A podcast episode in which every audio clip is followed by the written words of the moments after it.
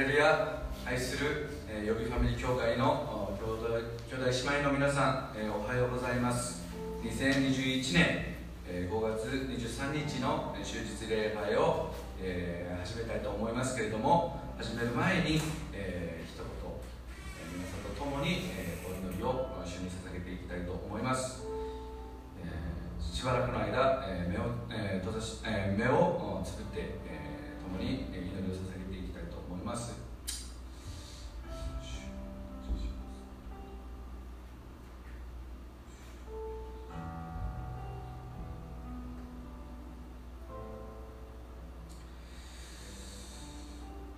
愛する天の父なる神様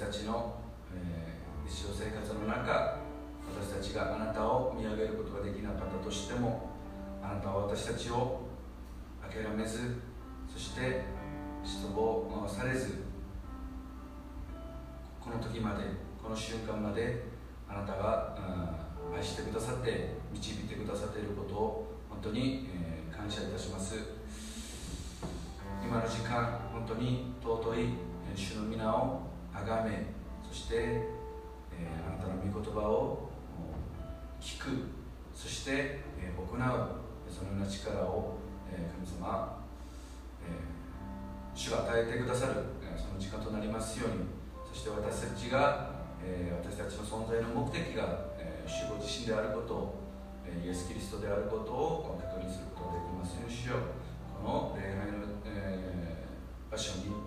それぞれの場所に、え、豊かに、え、お望みくださいますようにお願いします。礼拝の最初から最後までをあなたにお委ねします。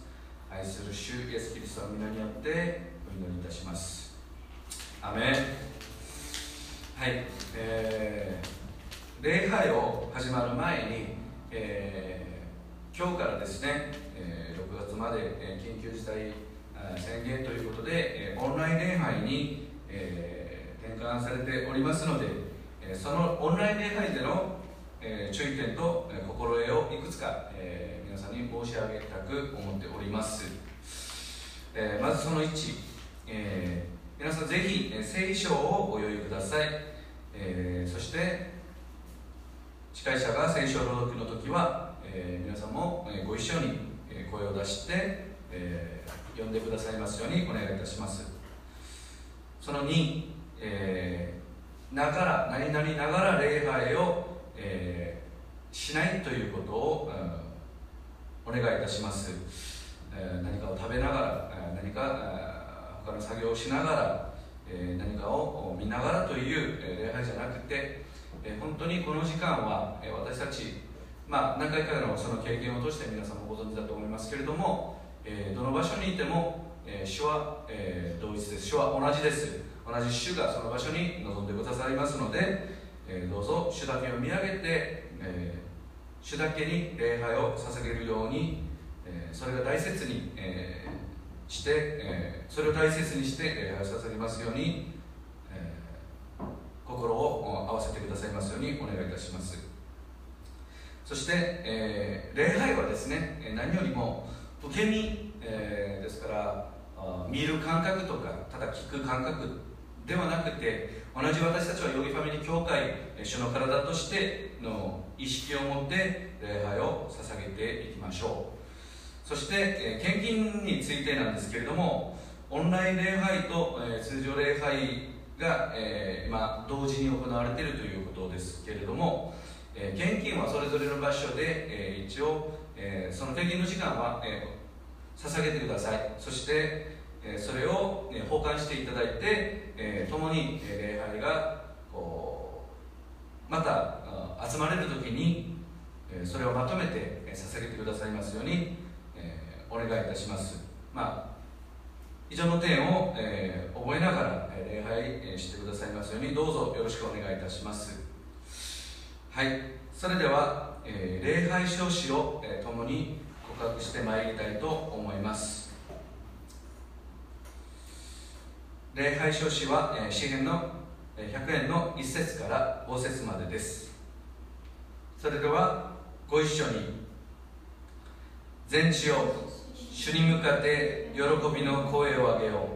う。喜びを持って主に仕えよう。喜び歌いつつ見舞いに来たれ。知れ主こそ神。主が私たちを作られた。私たちは主のもの。主の民。その牧場の羊である。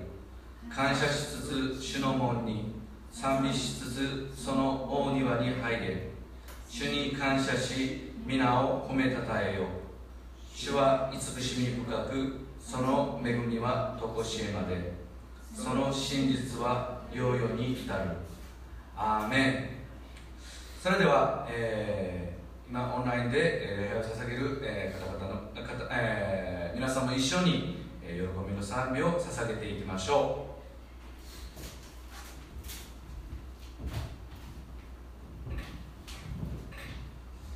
はい、えー、オンライン礼拝ですけれども、えー、でも、えー、主は、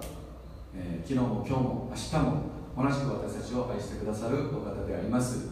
えー、その主への喜びを持って、えー、賛美してまい、えー、りたいと思います。どうぞ、えー、賛美していきましょう。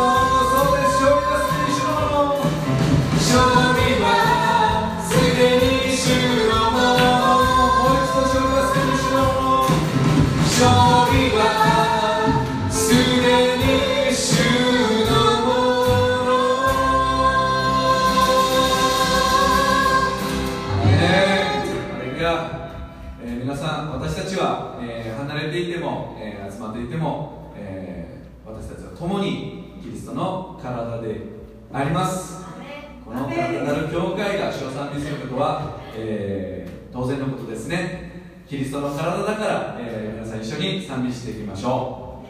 う。ワン、ツー、ワン、ツー、スリー、フォー。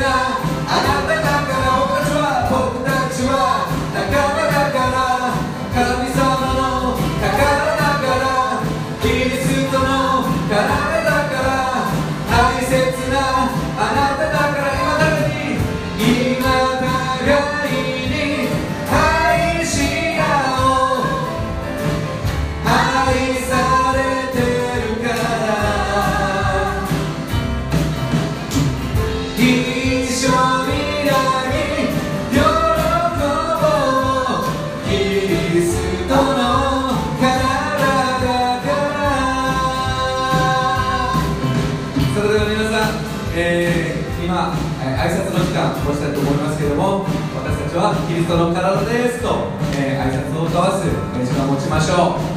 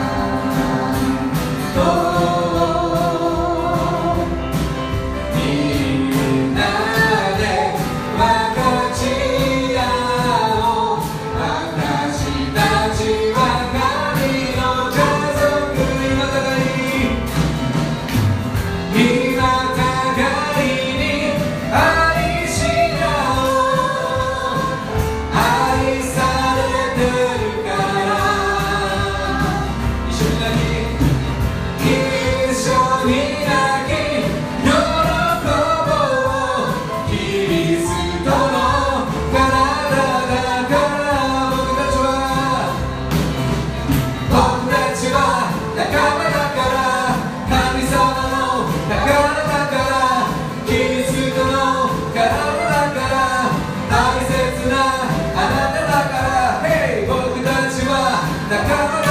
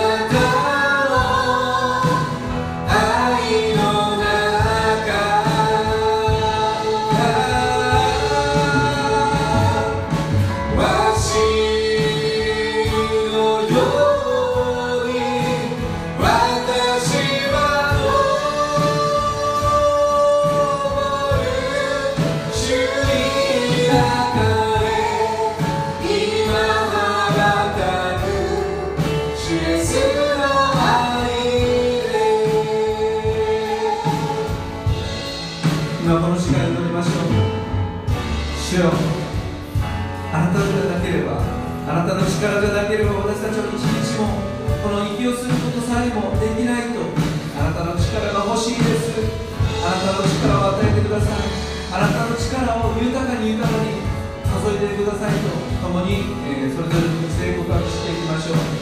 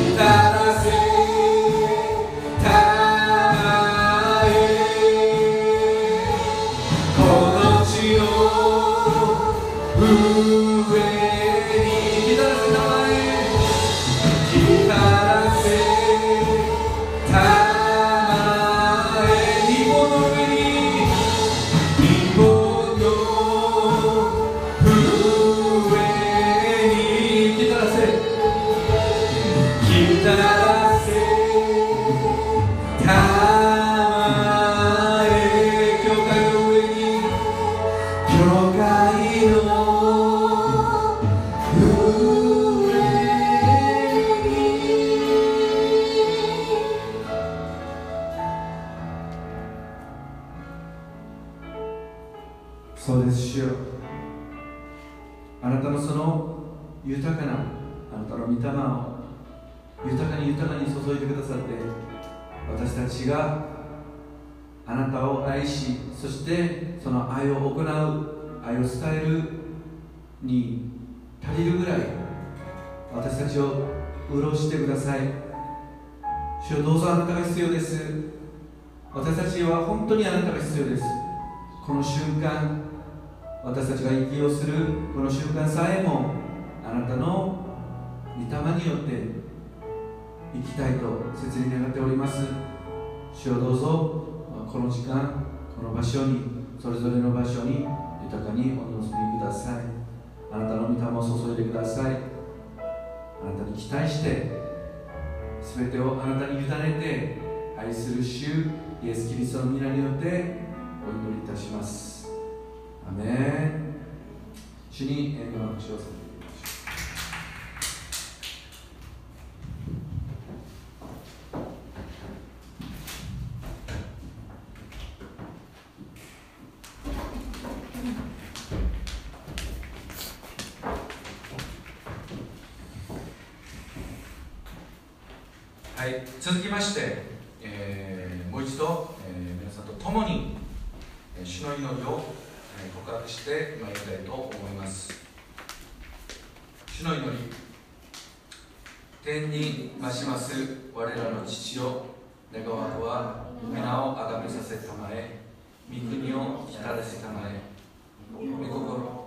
なるごとく地にもなさせたまえ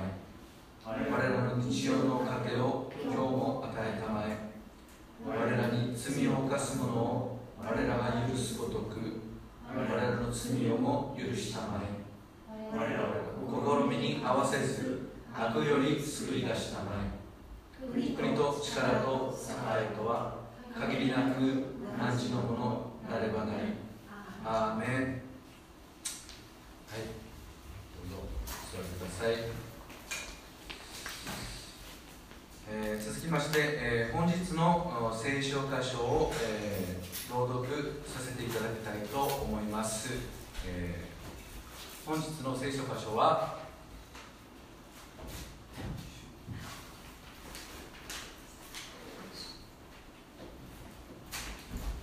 失礼しました、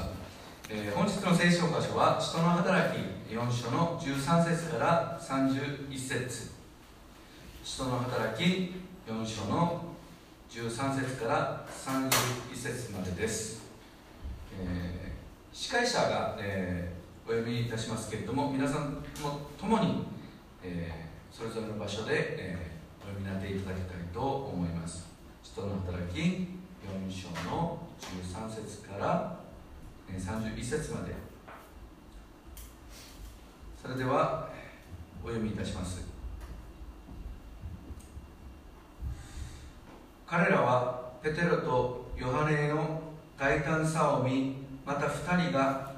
無学な普通の人であるのを知って驚いた。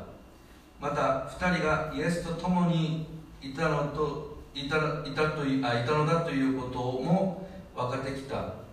そして癒された人が2人と一緒に立っているのを見ては返す言葉を返す言葉もなかった。彼らは2人に2人に、え、議場の外に出るように命じ協議していった。あの者たちをどうしようか。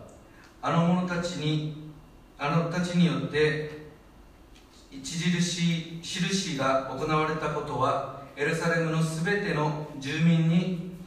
知れ渡っていて我々はそれを否定しようもない。しかしこれ以上民の間に広まらないように今後誰にもこの名によって語ってはならないと彼らを脅しておこう。そこで彼らは2人を呼んでイエスの名によって語ることも教えることも一切してはならないと命じた。しかしペテロとヨハネは彼らに答えた。神に聞き従うよりもあなた方に聞き従う方が神の御前に正しいかどうか判断してください。私たちは自分たちが見たことや聞いたことを話さないわけにはいきません。そこで彼らは2人をさらに脅した上であ脅した上で釈放した。それは皆の者がこの出来事のゆえに神を崇めていたので人々の手前2人を罰する、え2人を罰する術がなかったからである。この印によって癒された人は40歳を40歳を過ぎていた。さて釈放された2人は仲間のところに行き祭司長たちや長老たちが彼らに言ったことを残らず報告した。これを聞いた人々は心を一つにして神に向かって声を上げた。主よあなたは天と地と海またそれらの中の全てのものを作られた方です。あなたは精霊によってあなたのしもべであり私たちの父である旅での口を通してこう言われました。なぜ違法人たちは騒ぎ立ち諸々の国民は諸々の国民は虚しいことを企むのか。地の王たちは立ち構え群衆たちは愛友に集まるのがあ集まるのか。主と主に油注がれたものに対して事実ペテロとポンテオペラトは違法人たちやイスラエルの民と共にあなたが油注がれた油注がれたあなたの聖なるしもべイエスに逆らってこの都に集まりあなたのあなたの御手とご計画によって起こるように前もって定められていたことすべてを行いました。主よ今彼らの脅かしをご覧になってしもべたちにあなたの御言葉を大胆に語らせてください。また御手を伸ばしあなたの聖なるしもべイエスの名によって癒しと印と不思議を行わせてください。彼らが祈りを終えると集まっていた場所が揺り動か揺り動き一同は精霊に満たされ神の言葉を大胆に語り出した、えー、本日はこの箇所から、えー、吉田ゆり姉妹に「えー、御心にかなった祈り」というタイトルでメッセージを取り次いでいただきたいと思います。それでは、えー、吉田姉妹よろしくお願いします。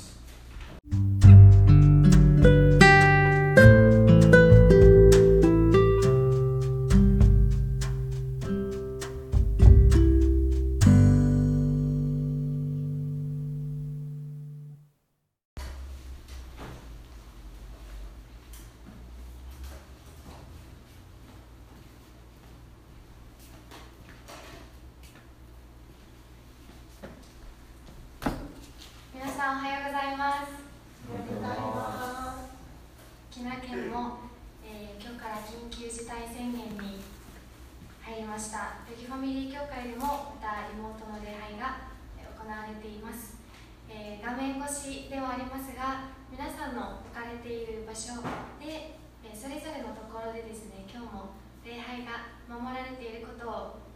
感謝したいと思います。今から、共に御言葉の時を、持ちますけれども日々、変動の多い私たちの生きる世の中で神様の恵みの言葉に私たち自身が立ち続けることができるように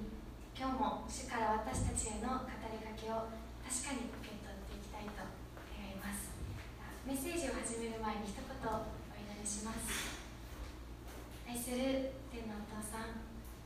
イエス様聖霊様あなたの皆を述べておめでたい賛美します。今から御言葉の時を持っていきますが主ご自身が栄光を表してくださって私たちに恵みの言葉として私たちが生きていく、えー、言葉として与えてくださることを信じます。この時間を感謝してあなたの御手に委ねてイエス様の名前を通してお祈りします。アメ4月からですね皆さんと共に使徒の働きを追って学んできました。先々週のメッセージを覚えていらっしゃいますでしょうか？2週間前のメッセージは使徒ペテロとヨハネが足が慣れた男の人の癒しを行った後にですね多くの人たちにイエス様の復活の御業がここで行われているというような説教をしました。でこのことをに対して宗教指導者たちに彼らは、えー、捕まえられて尋問されるというようなシーンでした。ペテロは以前の恐れるペテロではなくてイエス様が十字架にかかる前にですねあなたはイエスの弟子だったのではないかとつつかれてですね私はそうではないというような怯えたペテロの姿ではなくて大胆に精霊様によって証しをする者のの姿へと変えられています。今日の箇所は13節から31節と長いんですけれども後半部分の祈りのところに焦点を当てるので前半は、さらっと皆さんに事の内容を説明させていただくんですけれどもペテロがですね証しをしたんです。この宗教指導者たちの前で精霊によって大胆に証しをしましたが、えっと、宗教指導者たちは民たちのように心を打たれて悔い改めに入ったのではなく今後一切イエスの名によってお前たちは選挙活動をしてはならないというような禁止令を出しました。ただペテロとヨハネはそのこと自体神の前に正しいことなのかあなた方自身で問いなさいというようなことを彼らに言います。私たちはイエス様が十字架にかかってそして葬られて復活されたこの事実を見た。そして聞いたもの。そしてまた今現実としてこの癒しがイエスの名の力によって癒しが行われているということを話さないわけにはいかないという大胆にはっきりと彼らの前で宣言するんですね。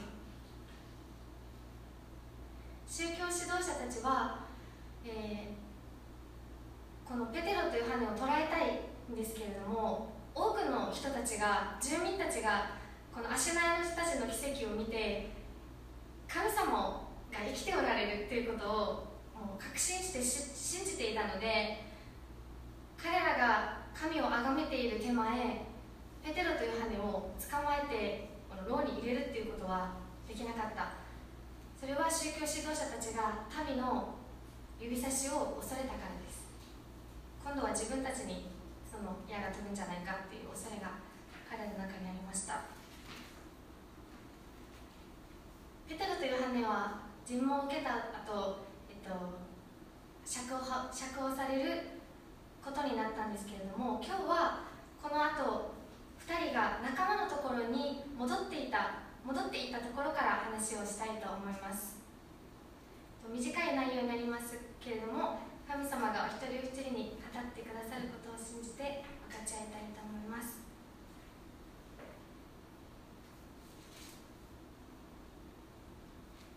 使徒4章23節。さて釈放された2人は仲間のところへ行き祭司長たちや長老たちが彼らに言ったことを残らず報告した。ペテロとヨハネが戻った先は仲間たちのところでした。この仲間はイエス・キリストを信じる群れの人たちです。この2人が捕まってしまったことをおそらくこの仲間たちは知っていてここで祈りをして待っていたと思われます。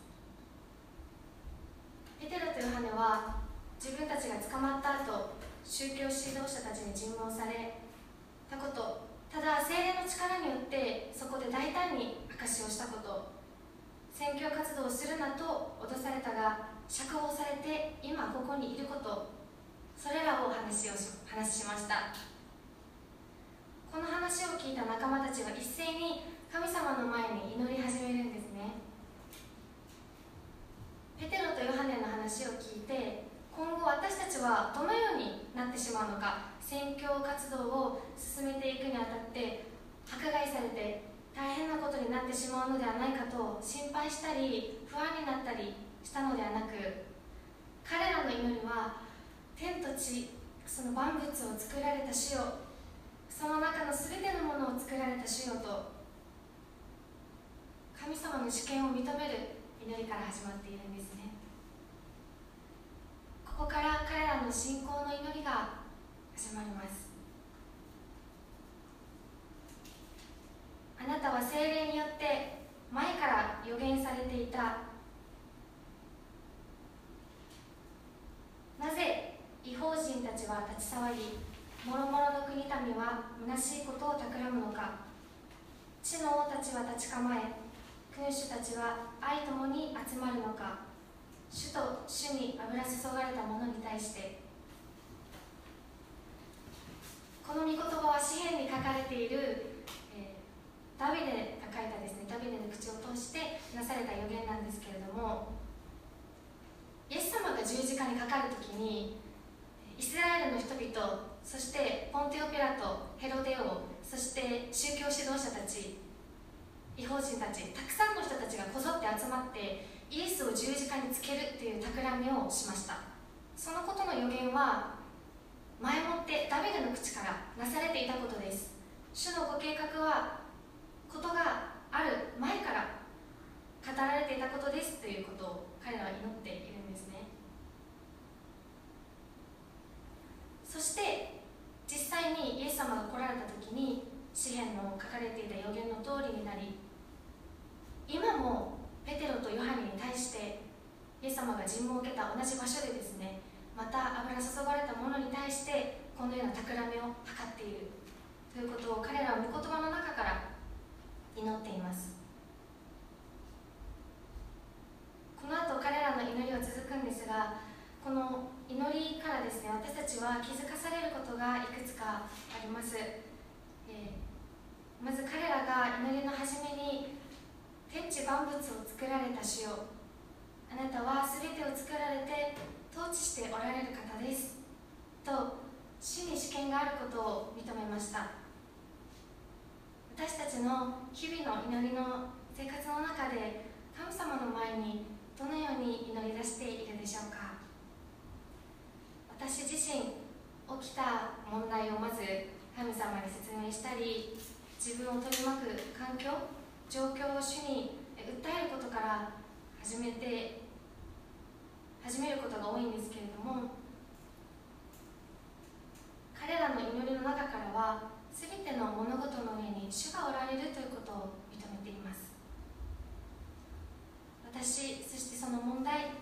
この人生それら上にそれらの上に主がおられて主を認めてお迎えする。そしてこの方に主権があってこの方が全てを握っておられるということを再確認したいと思わされます。天地万物それら全てのものを創造された神様を私たちが、えー、思う時に自分の存在やその問題というのを小さく思うことができるんですね。この方を仰ぎ見ることが私たちの祈りの始まりです。そして使徒とその仲間たちの祈りは続きます。彼らがペテロとヨハネ含めですね、えっと、尋問を受けたことはイエス・キリストの十字架の前の尋問と同じ道だと詩篇の聖句から、えー、照らし合わせて祈っています。この迫害もかつて起こったことであり今も起こっていることでありそれら全ては神様のご計画の中であること主が知っておられて目を留めておられることを彼らは感じていました。私たちの信仰生活生きていく中で聖書の御言葉から自分の状況を照らし合わせて見ることができます。今自分が直面している問題やその出来事を同じように感じたり受け取ったりすることができるんですね。御言葉の中で共鳴し御言葉から神様がどのように導いておられるのかということを知ることができるようにされています彼らは今この出来事を脅かしをご覧になってというあの箇所があるんですけれども29節主よ今彼らの脅かしをご覧になって向かい風に煽られる時このことに対して悩むんですけれども神様の前に差し出していますそして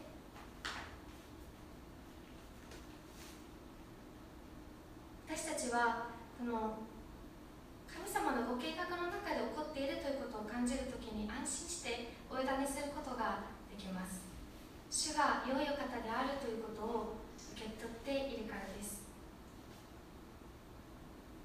主が良いお方であるという証拠は十字架とその復活の救いにその事実に確実に表されています私たちの手に負えなかった罪の問題死の問題に対して解決を与えてくださった方がそのことに勝利してくださった方が今直面している問題にご配慮くださらないわけはないのです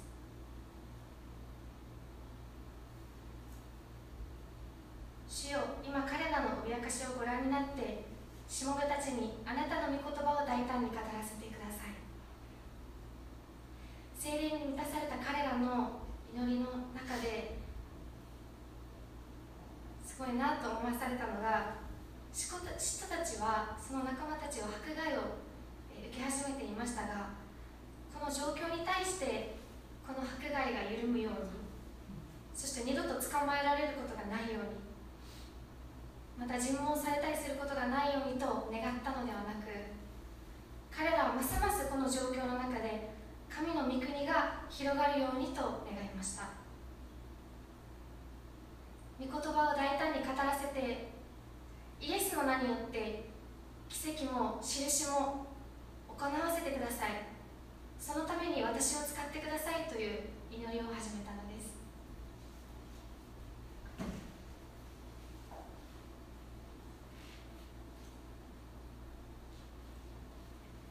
問題の中にある時はこれらがこういうふうに解決するようにとか二度とこのような悩みに苛まれないようにとか先立って願うことがありますが物事が解決することよりもその問題の中で主の栄光が表されることを彼らは願いました。この状況のさなかで主の働きに期待する。このことをそして私を通して神様の技が表されることを願う。祈りをしてるんです。この迫害の中にある彼らなんですけれども苦痛に満ちたような祈りではなくてもうすでに主が勝利を取られたということを見ているのでむしろこの迫害に預かっていることを喜びとしているようなさえ感じるような祈りとなっています。この一同がこのような祈りを終えた時にその場所でどのような宮座が起こったのでしょうか？31節をお読みします。彼らが祈り終えると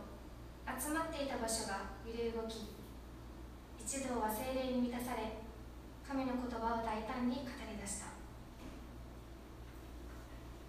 その場所が揺れ動いたというのは神様の臨在を表しています。神様はこの祈りを聞かれて答えられました。その場所が精霊様に満たされて大胆に一人一人が神様の言葉を語り出したですね。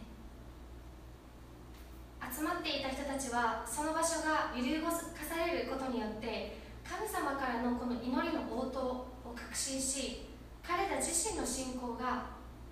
動かされないままへとなっていったのです。主の勝利を見た彼らの祈りはですねそして神様への信頼となっていきさらに福音を前進させることとなっていきました。この後使徒の働きを読み進めていくと、えー、ますますあのイエス様のことを信じた人たちが証しをするので迫害がさらに強くなって彼らを迫っていきます。教会が散らされていくというようなことになっていくんですが信仰者が散らわされていったその場所場所で福音の火が飛び火していってそこにいる人たちの多くの人たちが結果救われていくという神様の御業を見ることができるんですね。